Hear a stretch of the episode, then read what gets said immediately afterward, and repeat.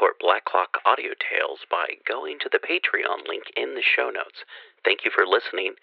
Rate, review, subscribe, and tell your friends. This month, the month of May, we are doing uh, the space operas Skylark of Space and Skylark 3 by E. E. Smith. Thank you again for listening. And for Radio Free Oleander, we'll be talking about Star Wars, or the Star Wars trilogy, or the Star Wars series, or Star Wars as a phenomena this May. Check out our show notes for where to find us, where to subscribe, where to find out where to find us on social media, where to suggest stuff, where to say, hey, I was listening to Dracula and there's a page missing. That happened, and I fixed it. Black Clock Audio Tales, the month of May. Recording by Richard Kilmer. Steel liberates energy unexpectedly. DuQuesne was in his laboratory, poring over an abstruse article in a foreign journal of science when Scott came breezily in with a newspaper in his hand, across the front page of which stretched great headlines. "Hello, Blackie," he called. "Come down to earth and listen to this tale of mystery from that world renowned fount of exactitude and authority, the Washington Clarion. Some miscreant has piled up and touched off a few thousand tons of TNT and picric acid up in the hills. Read about it. It's good." DuQuesne read: "Mysterious explosion. Mountain village wiped out of existence. Two hundred dead. None injured. Force felt all over world. Cause unknown. Scientist baffled. Harper's Ferry, March 26. At 10:23 a.m. today, the village of Bankerville, about thirty miles north of this place was totally destroyed by an explosion of such terrific violence that seismographs all over the world recorded the shock, and that windows were shattered even in this city. A thick pall of dust and smoke was observed in the sky, and parties set out immediately. They found, instead of the little mountain village, nothing except an immense crater like hole in the ground, some two miles in diameter, and variously estimated at from two to three thousand feet deep. No survivors have been found. No bodies have been recovered. The entire village, with its two hundred inhabitants, has been wiped out of existence. Not so much as a splinter of wood or a fragment of brick from any of the houses can be found. Scientists are unable to account for the terrific force of the explosion, which far exceeded that of the most violent explosive known. "H'm! That sounds reasonable, doesn't it?" asked DuQuesne, sarcastically, as he finished reading. "It sure does," replied Scott, grinning. "What do you suppose it was? Think the reporter heard a tire blow out on Pennsylvania Avenue?" "Perhaps. Nothing to it, anyway," as he turned back to his work. As soon as the visitor had gone, a sneering smile spread over DuQuesne's face, and he picked up his telephone. "The fool did it. That will cure him of sucking eggs," he muttered. "Operator, DuQuesne speaking. I am expecting a call this afternoon. Please ask him to call me at my house. Thank you." "Fred," he called to his helper, "if any one wants me, tell them that I have gone home." He left the building and stepped into his car. In less than half an hour he arrived at his house on Park Road, overlooking beautiful Rock Creek Park. Here he lived alone, save for an old colored couple who were his servants. In the busiest part of the afternoon Chambers rushed unannounced into Brookings' private office. His face was white as chalk. "Read that, Mr. Brookings," he gasped, thrusting the Clarion Extra into his hand. Brookings read the news of the explosion, then looked at his chief chemist, his face turning gray. "Yes, sir, that was our laboratory," said Chambers dully. "That fool! Didn't you tell him to work with small quantities?" "I did. He said not to worry, that he was taking no chances. that he would never have more than a gram of copper on hand at once in the whole laboratory. Well, I'll be damned. Slowly turning to the telephone, Brookings called a number and asked for Dr. DuQuesne, then called another. "Brookings speaking. I would like to see you this afternoon. Will you be at home? I'll be there in about an hour. Good bye." When Brookings arrived he was shown into DuQuesne's study. The two men shook hands perfunctorily and sat down, the scientist waiting for the other to speak. "Well, DuQuesne, you were right. Our man couldn't handle it. But of course you didn't mean the terms you mentioned before?" DuQuesne's lips smiled, a hard, cold smile. "You know what I said, Brookings. Those terms are now doubled twenty thousand and ten million. Nothing else goes." "I expected it, since you never back down. The corporation expects to pay for its mistakes. We accept your terms, and I have contracts here for your services as research director at a salary of two hundred and forty thousand dollars per annum, with the bonus and royalties you demand." DuQuesne glanced over the documents and thrust them into his pocket. "I'll go over these with my attorney to night and mail one back to you if he approves the contract. In the meantime we may as well get down to business." "What would you suggest?" asked Brookings. "You people stole the solution, I see." "Don't use such harsh language, Doctor. It's "Why not? I'm for direct action, first, last, and all the time. The thing is too important to permit mincing of words or actions. It's a waste of time. Have you the solution here?" "Yes, here it is," drawing the bottle from his pocket. "Where's the rest of it?" asked DuQuesne, as he noted the size of the bottle. "All that we found is here, except about a teaspoon which the expert had to work on," replied Brookings. "We didn't get it all, only half of it. The rest of it was diluted with water so that it wouldn't be missed. After we get started, if you find it works out satisfactorily, we can procure the rest of it. That will certainly cause a disturbance, but it may be necessary." "Half of it?" interrupted DuQuesne. "You haven't one twentieth of it here. When I saw it in the Bureau, Seaton had about five hundred milliliters, over a pint of it. I wonder if you're double crossing me again?" "No, you're not," he continued paying no attention to the other's protestations of innocence. "You're paying me too much to want to block me now. The crook you sent out to get the stuff turned in only this much. Do you suppose he is holding out on us?" "No, you know Perkins and his methods." "He missed the main bottle, then. That's where your methods make me tired.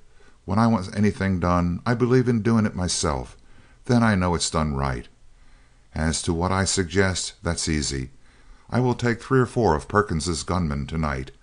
We'll go out there and raid the place. We'll shoot Seaton and any one else who gets in the way. We'll dynamite the safe and take their solution, plans, notes, money, and anything else we want. No, no, Doctor, that's too crude altogether. If we have to do that, let it be only as a last resort. I say do it first. Then we know we will get results. I tell you, I'm afraid of pussyfooting and gumshoeing around Seaton and Crane. I used to think that Seaton was easy, but he seems to have developed greatly in the last few weeks, and Crane never was anybody's fool. Together they make a combination hard to beat. Brute force applied without warning is our best bet, and there's no danger. You know that. We've got away clean with lots of worse stuff. It's always dangerous, and we could wink at such tactics only after everything else has failed. Why not work it out from this solution we have, and then quietly get the rest of it? After we have it worked out, Seaton might get into an accident on his motorcycle, and we could prove by the state of development of our plans that we discovered it long ago. Because developing that stuff is highly dangerous, as you have found out.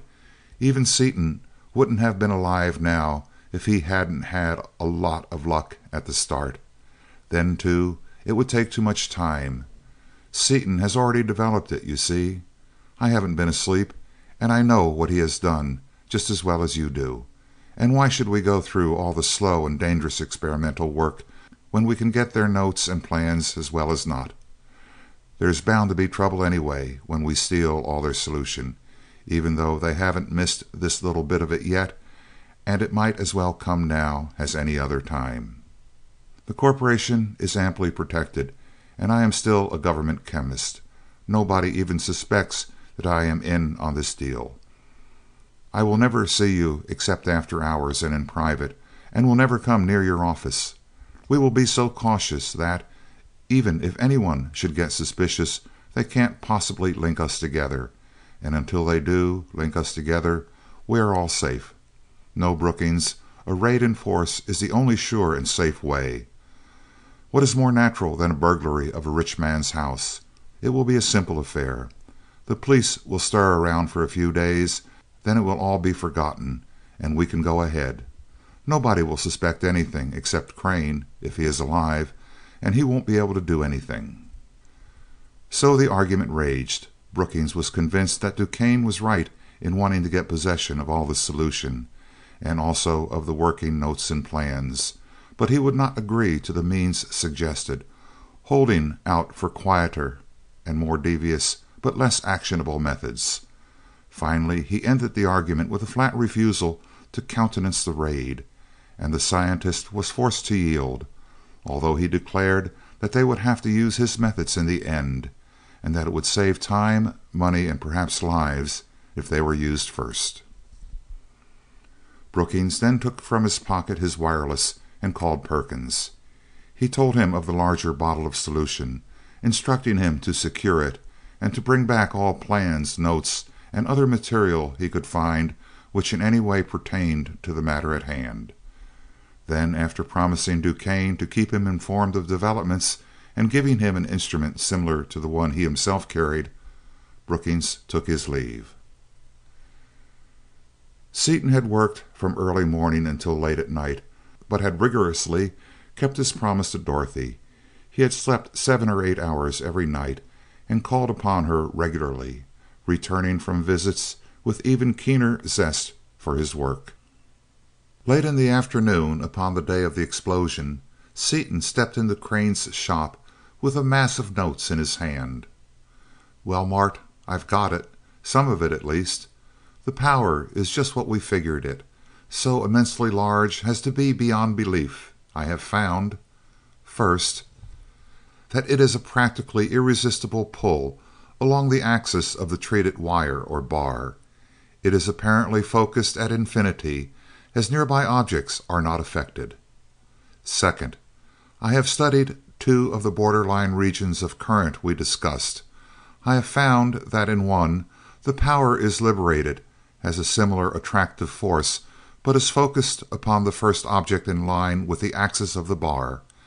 As long as the current is applied it remains focused upon that object, no matter what comes between. In the second borderline condition the power is liberated as a terrific repulsion. Third, that the copper is completely transformed into available energy, there being no heat whatever liberated. Fourth, most important of all, that the X acts only as a catalyst for the copper, and is not itself consumed, so that an infinitesimally thin coating is all that is required. "You certainly have found out a great deal about it," replied Crane, who had been listening with the closest attention, a look of admiration upon his face. "You have all the essential facts right there. Now we can go ahead and put in the details which will finish up the plans completely. Also, one of those points solves my hardest problem that of getting back to the earth after we lose sight of it. We can make a small bar in the borderline condition and focus it upon the earth, and we can use that repulsive property to ward off any meteorites which may come too close to us." "That's right. I never thought of using those points for anything. I found them out incidentally, and merely mentioned them as interesting facts. I have a model of the main bar built, though, that will lift me into the air and pull me around. Want to see it work?" "I certainly do. As they were going out to the landing field, Shiro called to them and they turned back to the house, learning that Dorothy and her father had just arrived. "Hello, boys," Dorothy said, bestowing her radiant smile upon them both as Seaton seized her hand. "Dad and I came out to see that you were taking care of yourselves, and to see what you were doing. Are visitors allowed?" "No," replied Seaton promptly. "All visitors are barred. Members of the firm and members of the family, however, are not classed as visitors." "You came at the right time," said Crane, smiling. "Dick has just finished a model and was about to demonstrate it to me when you arrived. Come with us and watch the " "I object," interrupted Seaton. "It is a highly undignified performance as yet, and " "Objection overruled," interposed the lawyer decisively. "You are too young and impetuous to have any dignity. Therefore, any performance not undignified would be impossible a priori. The demonstration will proceed." Laughing merrily, the four made their way to the testing shed, in front of which Seaton donned a heavy leather harness, buckled about his shoulders, body and legs, to which were attached numerous handles, switches, boxes and other pieces of apparatus. He snapped the switch which started the Tesla coil in the shed and pressed a button on an instrument in his hand, attached to his harness by a small steel cable.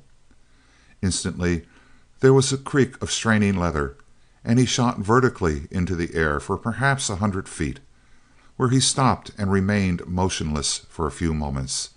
Then the watchers saw him point his arm and dart in the direction in which he pointed. By merely pointing, apparently, he changed his direction at will, going up and down, forward and backward, describing circles and loops and figures of eight. After a few minutes of this display he descended, slowing abruptly as he neared the ground and making an easy landing. "There, O beauteous lady and esteemed sirs," he began, with a low bow and a sweeping flourish, when there was a snap and he was jerked sideways off his feet. In bowing, his cumbersome harness had pressed the controlling switch, and the instrument he held in his hand, which contained the power plant or bar, had torn itself loose from its buckle. Instead of being within easy reach of his hand, it was over six feet away, and was dragging him helplessly after it, straight toward the high stone wall. But only momentarily was he helpless, his keen mind discovering a way out of the predicament even as he managed to scramble to his feet in spite of the rapid pace. Throwing his body sideways, and reaching out his long arm as far as possible toward the bar, he succeeded in swinging it around, so that he was running back toward the party and the spacious landing field. Dorothy and her father were standing motionless, staring at Seaton, the former with terror in her eyes, the latter in blank amazement. Crane had darted to the switch controlling the coil, and was reaching for it when Seaton passed them. "Don't touch that switch!" he yelled. "I'll catch that thing yet!" At this evidence that Seaton still thought himself master of the situation, Crane began to laugh, though he still kept his hand near the controlling switch. Dorothy, relieved of her fear for her lover's safety, could not help but join him, so ludicrous were Seaton's antics. The bar was straight out in front of him, about five feet above the ground, going somewhat faster than a man could run. It turned now to the right, now to the left, as his weight was thrown to one side or the other. Seaton, dragged along like a small boy trying to hold a runaway calf by the tail, was covering the ground in prodigious leaps and bounds, at the same time pulling himself up hand over hand to the bar in front of him. He soon reached it, seized it in both hands, again darted into the air, and descended lightly near the others, who were rocking with laughter. "I said it would be undignified," chuckled Seaton, rather short of breath, "but I didn't know just how much so it was going to be." Dorothy tucked her fingers into his hand. "Are you hurt anywhere, Dick?" "Not a bit. He led me a great chase, though." "I was scared to death until you told Martin to let the switch alone. But it was funny then. I hadn't noticed your resemblance to a jumping jack before. Won't you do it again some time, and let us take a movie of it?" "That was as good as any show in town, Dick," said the lawyer, wiping his eyes. But you must be more careful. Next time it might not be funny at all." "There will be no next time for this rig," replied Seaton. "This is merely to show us that our ideas are all right. The next trip will be in a full scale, completely equipped boat." "It was perfectly wonderful," declared Dorothy. "I know this first flight of yours will be a turning point, or something, in history. I don't pretend to understand how you did it. The sight of you standing still up there in the air made me wonder if I were really awake, even though I knew what to expect. But we wouldn't have missed it for worlds, would we, Dad?" "No. I am very glad that we saw the first demonstration.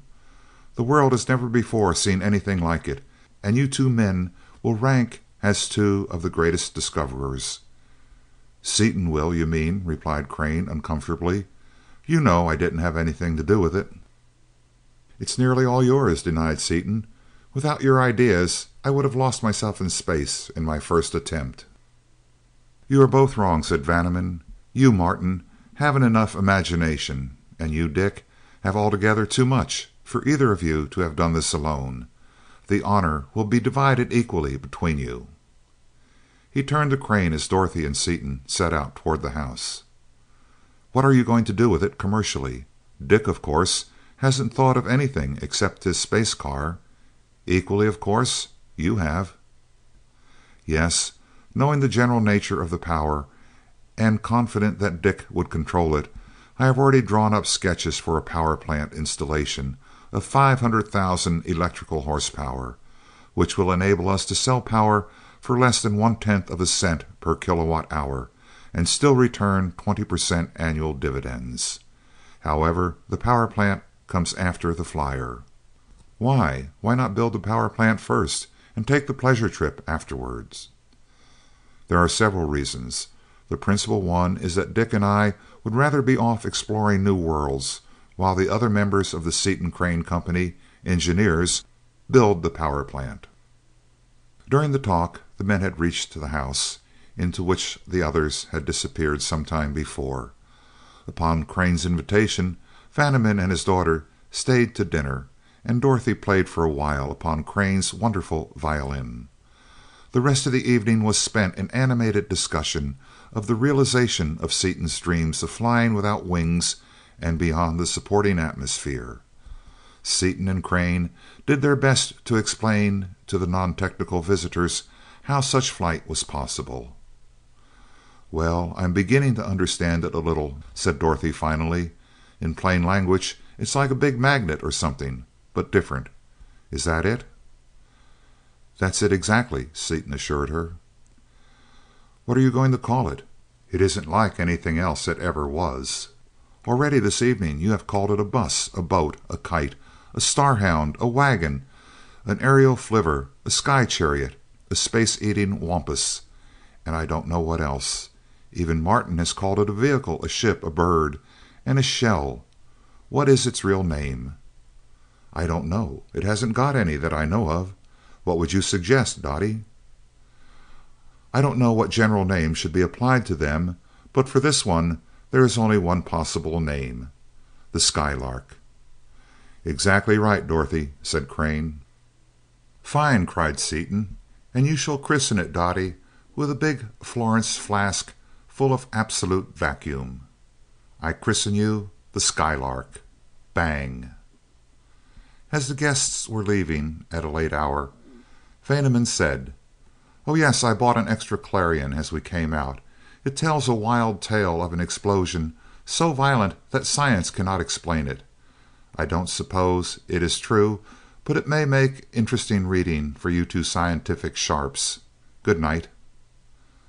Seaton accompanied Dorothy to the car bidding her a more intimate farewell on the way. When he returned, Crane, with an unusual expression of concern on his face, handed him the paper without a word. "What's up, old man? Something in it?" he asked, as he took the paper. He fell silent as he read the first words, and after he had read the entire article he said slowly: "True, beyond a doubt. Even a Clarion reporter couldn't imagine that. It's all intra atomic energy, all right. Some poor devil trying our stunt, without my horseshoe in his pocket." Think, Dick. Something is wrong somewhere. You know that two people did not discover X at the same time. The answer is that somebody stole your idea. But the idea is worthless without the X. You say that the stuff is extremely rare. Where did they get it?" "That's right, Mart. I never thought of that. The stuff is extremely rare. I am supposed to know something about rare metals, and I never heard of it before. There isn't even a gap in the periodic system in which it belongs. I would bet a hat that we have every milligram known to the world at present." "Well, then," said the practical Crane, "we had better see whether or not we have all we started with." Asking Shiro to bring the large bottle from the vault, he opened the living room safe and brought forth the small vial. The large bottle was still nearly full, the seal upon it unbroken. The vial was apparently exactly as Seaton had left it after he had made his bars. "Our stuff seems to be all there," said Crane. "It looks as though some one else has discovered it also." "I don't believe it," said Seaton. "Their positions now reversed. It's altogether too rare." He scanned both bottles narrowly. "I can tell by taking the densities," he added, and ran up to the laboratory, returning with a Westphal balance in his hand. After testing both solutions he said slowly: "Well, the mystery is solved. The large bottle has a specific gravity of 1.80, as it had when I prepared it. That in the vial reads only 1.41. Somebody has burglarized this safe and taken almost half of the solution, filling the vial up with colored water. The stuff is so strong that I probably never would have noticed the difference." "But who could it have been?" "Search me. But it's nothing to worry about now, anyway, because whoever it was is gone where he'll never do it again. He's taken the solution with him, too, so that nobody else can get it." "I wish I were sure of that, Dick. The man who tried to do the research work is undoubtedly gone. But who is back of him?" "Nobody, probably. Who would want to be?" "To borrow your own phrase, Dick, Scott chirped it when he called you nobody home. For a man with your brains you have the least sense of anybody I know. You know that this thing is worth, as a power project alone, thousands of millions of dollars, and that there are dozens of big concerns who would cheerfully put us both out of the way for a thousandth of that amount. The question is not to find one concern who might be backing a thing like that, but to pick out the one who is backing it." After thinking deeply for a few moments, he went on: "The idea was taken from your demonstration in the Bureau, either by an eye witness or by some one who heard about it afterward. Probably the former. Even though it failed, one man saw the possibilities. Who was that man? Who was there?" "Oh, a lot of fellows were there. Scott, Smith, Penfield, DuQuesne, Roberts quite a bunch of them. Let's see. Scott hasn't enough brains to do anything. Smith doesn't know anything about anything except amines. Penfield is a pure scientist who wouldn't even quote an authority without asking permission. DuQuesne is hm DuQuesne he I "Yes, DuQuesne. I have heard of him. He's the big black fellow, about your own size. He has the brains, the ability, and the inclination, has he not?" "Well, I wouldn't want to say that."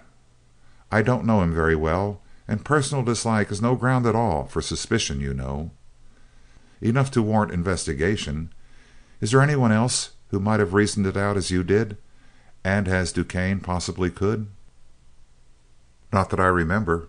But we can count DuQuesne out, anyway, because he called me up this afternoon about some notes on gallium. So he is still in the Bureau. Besides, he wouldn't let any one else investigate it if he got it. He would do it himself. I don't think he would have blown himself up. I never did like him very well personally. He's such a cold, inhumane son of a fish. But you've got to hand it to him for ability. He's probably the best man in the world today on that kind of thing. No, I do not think that we will count him out yet.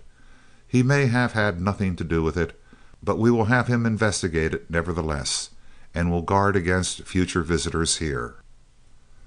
Turning to the telephone, he called the private number of a well known detective. "Prescott, Crane speaking. Sorry to get you out of bed, but I should like to have a complete report upon Dr. Mark C. DuQuesne, of the Rare Metals Laboratory, as soon as possible. Every detail for the last two weeks, every move, and every thought, if possible. Please keep a good man on him until further notice. I wish you would send two or three guards out here right away, to night men you can trust, who will stay awake. Thanks. Good night. Chapter 4 Direct Action Seaton and Crane spent some time developing the object compass. Crane made a number of these instruments, mounted in gimbals, so that the delicate needles were free to turn in any direction whatever. They were mounted upon jeweled bearings, but bearings made of such great strength that Seaton protested. "What's the use, Mart? You don't expect the watch to be treated like a stone crusher. The needle weighs less than half a gramme. Why mount it as though it weighed twenty pounds?" "To be safe. Remember the acceleration the Lark will be capable of, and also that on some other worlds we hope to visit this needle will weigh more than it does here." "That's right, Mart. I never thought of that. Anyway, we can't be too safe to suit me." When the compasses were done and the power through them had been adjusted to one thousandth of a watt, the lowest they could maintain with accuracy, they focused each instrument upon one of a set of most carefully weighed glass beads, ranging in size from a pinhead up to a large marble, and had the beads taken across the country by Shiro, in order to test the sensitivity and accuracy of the new instruments. The first test was made at a distance of one hundred miles, the last at nearly three thousand. They found, as they had expected, that from the weight of the object and the time it took the needle to come to rest after being displaced from its line, by a gentle tap of the finger they could easily calculate the distance from the compass to the object. This fact pleased Crane immensely, as it gave him a sure means of navigation in space. The only objection to its use in measuring earthly distances was its extreme delicacy. The needle focused upon the smallest bead in the lot at a distance of three thousand miles, coming to rest in a little more than one second. The question of navigation solved, the two next devoted themselves to perfecting the "explosive bullet," as Seaton called it. From his notes and equations Seaton calculated the weight of copper necessary to exert the explosive force of one pound of nitroglycerin, and weighed out, on the most delicate assay balance made, various fractions and multiples of this amount of the treated copper, while Crane fitted up the bullets of automatic pistol cartridges to receive the charges and to explode them on impact. They placed their blueprints and working notes in the safe, as usual, taking with them only those notes dealing with the object compass and the explosive bullet, upon which they were still working. No one, except Shiro, knew that the original tracings, from which the blueprints had been made, and their final classified notes were always kept in the vault. They cautioned him and the three guards to keep a close watch until they returned. Then they set out in the biplane to try out the new weapon in a lonely place where the exploding shells could do no damage. They found that the explosive came fully up to expectations. The smallest charge they had prepared, fired by Crane at a great stump a full hundred yards away from the bare, flat topped knoll that had afforded them a landing place, tore it boldly from the ground and reduced it to splinters, while the force of the explosion made the two men stagger. "She sure is big medicine," laughed Seaton. "Wonder what a real one will do," and drawing his pistol he inserted a cartridge carrying a much heavier charge. "Better be careful with the big ones," cautioned Crane. "What are you going to shoot at?" "That rock over there," pointing to a huge boulder half a mile away across a small valley. Want to bet me a dinner I can't hit it?" "No. You forgot that I saw you win the pistol trophy of the district." The pistol cracked, and when the bullet reached its destination the great stone was obliterated in a vast ball of flame. After a moment there was a deafening report, a crash as though the world were falling to pieces. Both men were hurled violently backward, stumbling and falling flat. Picking themselves up, they looked across the valley at the place where the boulder had stood, to see only an immense cloud of dust, which slowly blew away, revealing a huge hole in the ground.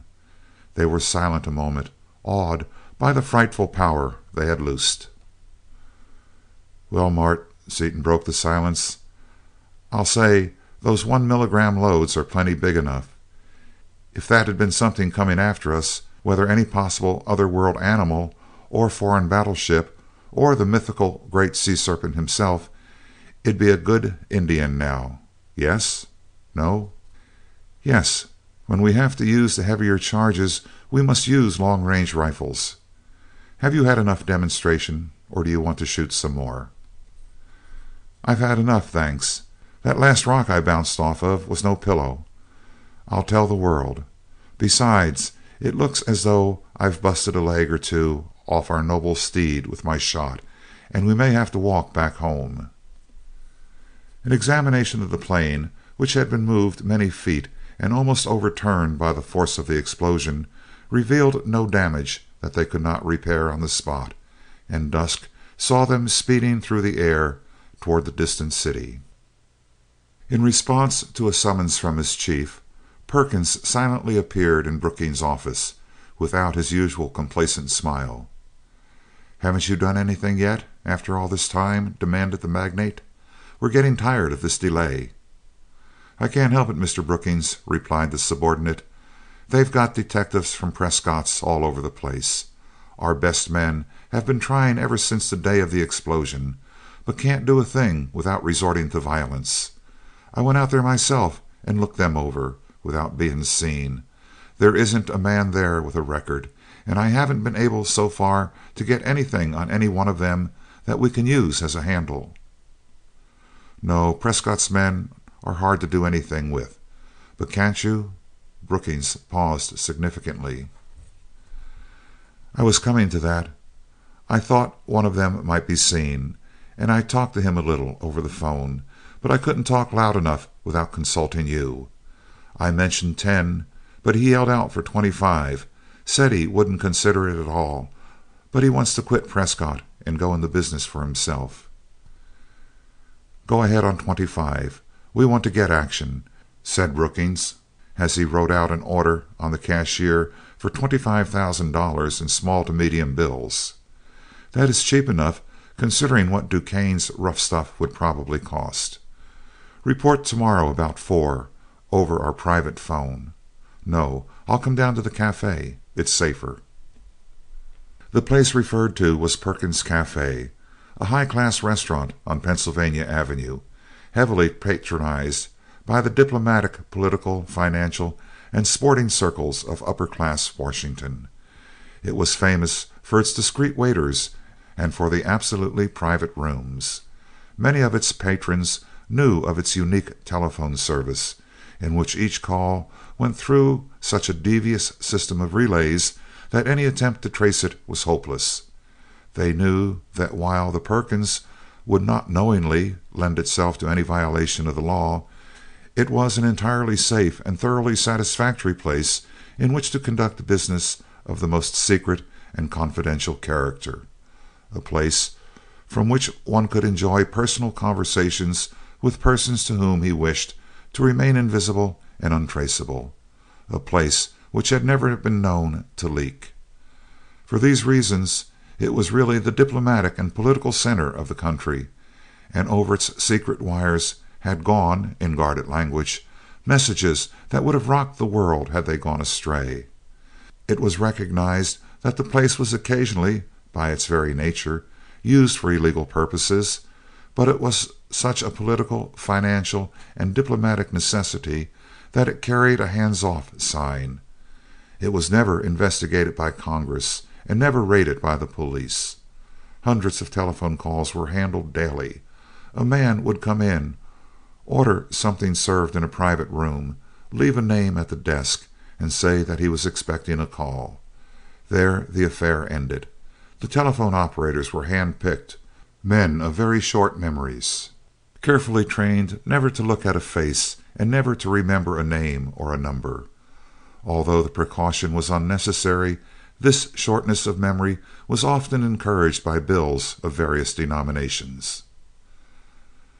No one except Perkins and the heads of the Great World Steel Corporation knew that the urbane and polished proprietor of the café was a criminal of the blackest kind, whose liberty and life itself were dependent upon the will of the corporation, or that the restaurant was especially planned and maintained as a blind for its underground activities, or that Perkins was holding a position which suited him exactly, and which he would not have given up for wealth or glory—that of being the guiding genius who planned nefarious things for the men higher up, and saw to it that they were carried out by the men lower down. He was in constant personal touch with his superiors, but in order to avoid any chance of betrayal he never saw his subordinates personally. Not only were they entirely ignorant of his identity, but all possible means of their tracing him had been foreseen and guarded against. He called them on the telephone, but they never called him. The only possible way in which any of his subordinates could get in touch with him was by means of the wonderful wireless telephone already referred to, developed by a drug crazed genius who had died shortly after it was perfected. It was a tiny instrument, no larger than a watch, but of practically unlimited range, the controlling central station of the few instruments in existence from which any instrument could be cut out, changed in tune, or totally destroyed at will was in Perkins's office safe. A man entrusted with an unusually important job would receive from an unknown source an instrument with directions sufficient for its use. As soon as the job was done he would find, upon attempting to use the telephone, that its interior was so hopelessly wrecked that not even the most skilled artisan could reproduce what it had once been. At four o'clock Brookings was ushered into the private office of the master criminal, who was plainly ill at ease. "I've got to report another failure, Mr. Brookings. It's nobody's fault. Just one of those things that couldn't be helped. I handled this myself. Our man left the door unlocked and kept the others busy in another room. I had just started to work when Crane's Japanese servant, who was supposed to be asleep, appeared upon the scene. If I hadn't known something about jiu jitsu myself he'd have broken my neck. As it was, I barely got away, with the Jap and all three guards close behind me." "I'm not interested in excuses," broke in the magnate angrily. "We'll have to turn it over to DuQuesne after all, unless you get something done, and get it done quick. Can't you get to that Jap some way?" "Certainly I can. I never yet saw the man who couldn't be reached one way or another. I've had Silk Humphreys, the best fixer in the business, working on him all day, and he'll be neutral before night. If the long green won't quiet him, and I never saw a Jap refuse it yet, a lead pipe will. Silk hasn't reported yet, but I expect to hear from him any minute now, through our man out there." As he spoke the almost inaudible buzzer in his pocket gave a signal. "There he is now," said Perkins, as he took out his wireless instrument. "You might listen in and hear what he has to say." Brookings took out his own telephone and held it to his ear. "Hello," Perkins spoke gruffly into the tiny transmitter. "What have you got on your chest?" "Your foot's slipped on the Jap," the stranger replied. "He crabbed the game right. Slats and the big fellow put all the stuff into the box told us to watch it until they get back tonight. They may be late. Then went off in Slat's ship to test something. Couldn't find out what. Silk tackled the yellow boy, and went up to fifty grand, but the Jap couldn't see him at all. Silk started to argue, and the Jap didn't do a thing but lay him out cold. This afternoon, while the Jap was out in the grounds, three stick up men jumped him. He bumped one of them off with his hands and the others with his gat one of those big automatics that throw a slug like a cannon. None of us knew he had it. That's all, except that I am quitting Prescott right now. Anything else I can do for you, whoever you are?" "No, your job's done." The conversation closed. Perkins pressed a switch which reduced the interior of the spy's wireless instrument to a fused mass of metal, and Brookings called DuQuesne on the telephone. "I would like to talk to you," he said. "Shall I come there, or would you rather come to my office?" "I'll come there. They're watching this house. They have one man in front and one man in back, a couple of detectaphones in my rooms here, and have coupled onto this phone. Don't worry," he continued calmly, as the other made an exclamation of dismay. "Talk ahead as loud as you please. They can't hear you. Do you think that those poor ignorant flat feet can show me anything about electricity? I'd shoot a jolt along their wires that would burn their ears off if it weren't my cue to act the innocent and absorbed scientist.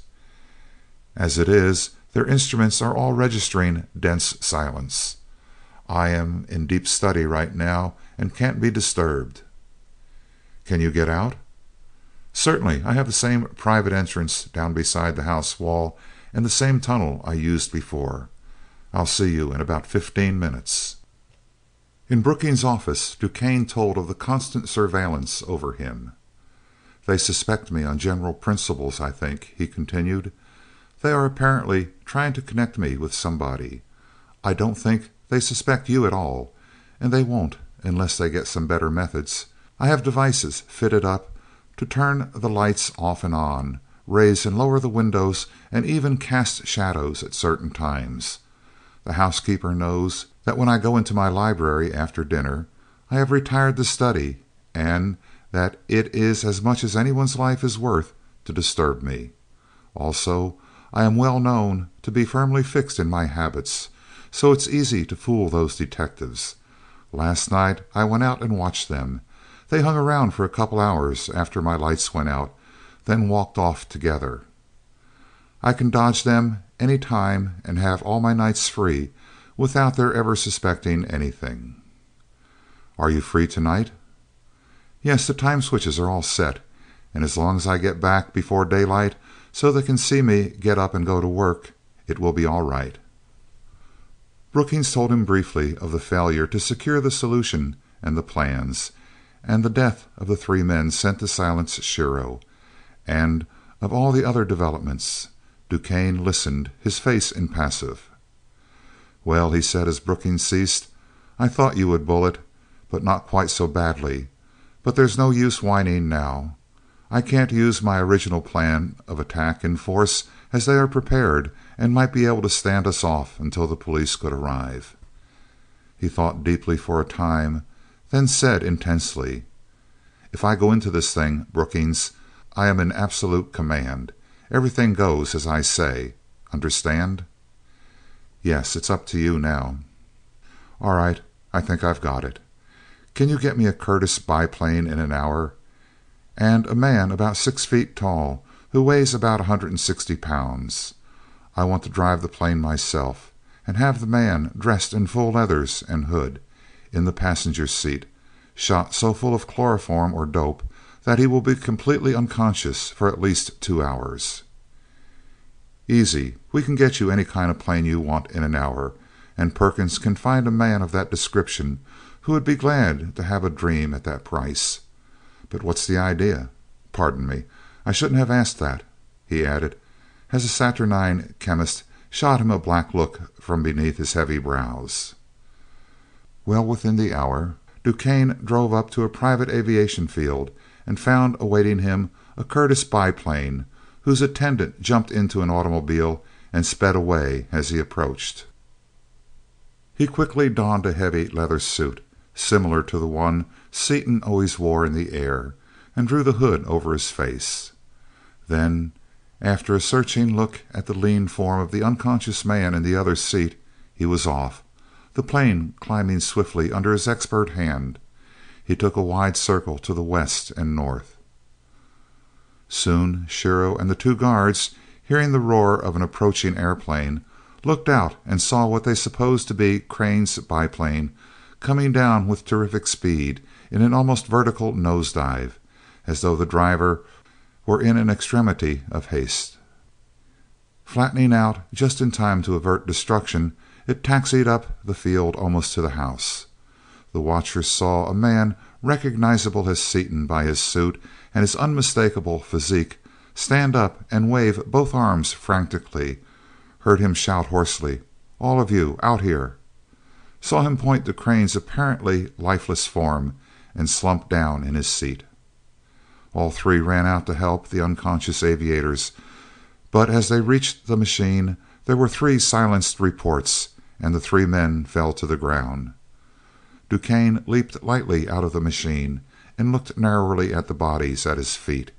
He saw that the two detectives were dead, but found with some chagrin that the Japanese still showed faint signs of life. He half drew his pistol to finish the job, but observing that the victim was probably fatally wounded, he thrust it back into its holster and went on into the house. Drawing on rubber gloves, he rapidly blew the door off the safe with nitroglycerin, and took out everything it contained. He set aside a roll of blueprints, numerous notebooks, some money and other valuables, and a small vial of solution, but of the larger bottle there was no trace.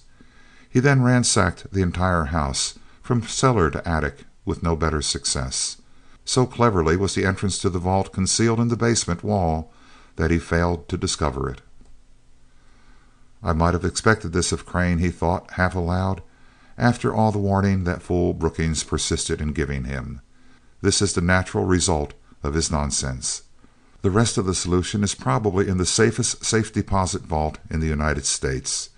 But I've got their plans and notes, and enough solution for the present. I'll get the rest of it when I want it. There's more than one way to kill any cat that ever lived." Returning to the machine, DuQuesne calmly stepped over the bodies of the detectives and the unconscious form of the dying Japanese, who was uttering an occasional groan. He started the engine and took his seat.